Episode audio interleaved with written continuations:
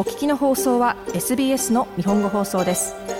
詳しくは SBS 日本語放送のホームページ sbs.com.au スラスジャパニーズへどうぞ。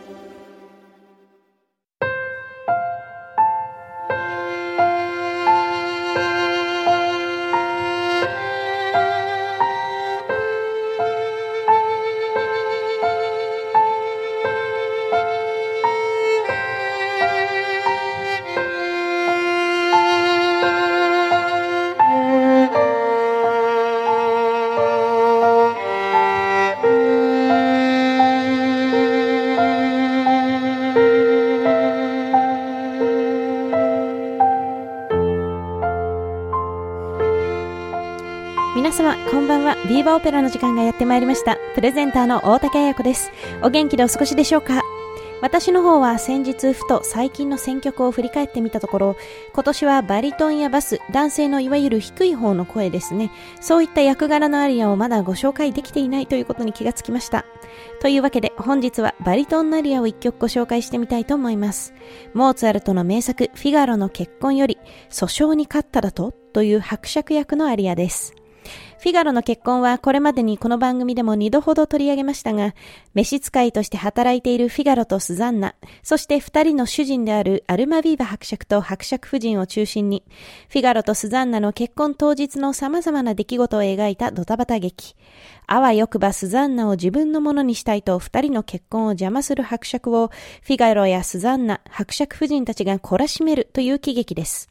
最後は伯爵が非を認め、夫人へと許しを乞い、夫人は広い心と深い愛情で彼を許し、スザンナとフィガロは晴れて結婚というハッピーエンドが待っていますが、今回ご紹介するアリア、訴訟に勝っただとは、そんな伯爵が物語の途中で、自分がはめられているいたことを悟り、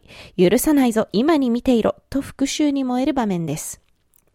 そんなこちらのアリア、正確にはアリア自体に入る前にレチタティーボから始まります。レチタティーボに関してはこの番組でも以前少し触れたことがあるように記憶しておりますが、基本的には語りに音程がついたもの、あるいは音程付きの歌うようなセリフと解釈していただければよいかと思います。なお、この時代のレチタティーボには2種類あり、一つは乾いたレチタティーボという意味のレチタティーボセッコと呼ばれる伴奏にチェンバロなどの通奏低音のみを使用するもの。そしてもう一つは今回お聴きいただくレチタティーボアッコンパニアートと呼ばれる英語で言うアカンパニーですね。オーケストラが伴奏を奏でるものです。セッコ、つまり通奏低音のみの場合、軽快な喋りの要素、あるいはアリアや重唱など歌と歌との間を複数人の会話でつなぐ場面転換のような要素がより強いのに対して、アッコンパニアートはアリアや重唱の直前に曲につながるよう場の緊張感を高めたりと、よりドラマ性、叙情性の強い場面で使用されている印象があります。本日ご紹介するアリアは曲の順番としてはスザンナと伯爵のデュエットに続くもの。デュエットでは自分にもその気があるような素振りを見せていたスザンナですが、曲終わりにフィガロがやってくると、こっそりと、あなた、訴訟に勝ったわよ、とフィガロに耳打ち、自分たちの勝利をほのめかします。しかし、伯爵はこれを聞いています。二人がそのまま退出し、部屋に一人残されると、訴訟に勝っただと？と動揺の中囁いて、このレチタティーボアッコンパニアートが始まるというわけです。自分ははめられていたのかと困惑しながらも憤慨する伯爵。感情の高まりとともにアリアに突入すると、召使いの幸せを自分はため息をついて見守ることになるのか。いや、このまま幸せにさせておくか、今に見ていろ。復讐こそが希望だと歌い上げます。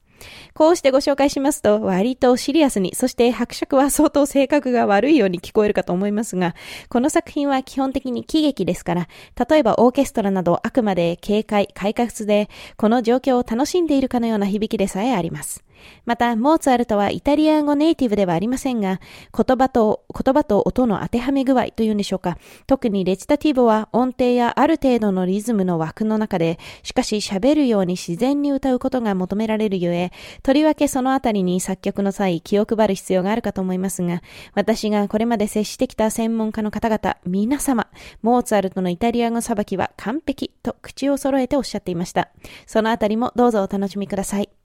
では、フィガロの結婚より訴訟に勝ったらと本日はイギリス人の名バリトン、トーマス・アレンの歌唱、ゲオルク・ショルティ式、ロンドンフィルハーモニーの演奏でお楽しみください。また次回の放送でお目にかかりましょう。もっとストーリーをお聞きになりたい方は iTunes や Google ポッドキャスト Spotify などでお楽しみいただけます。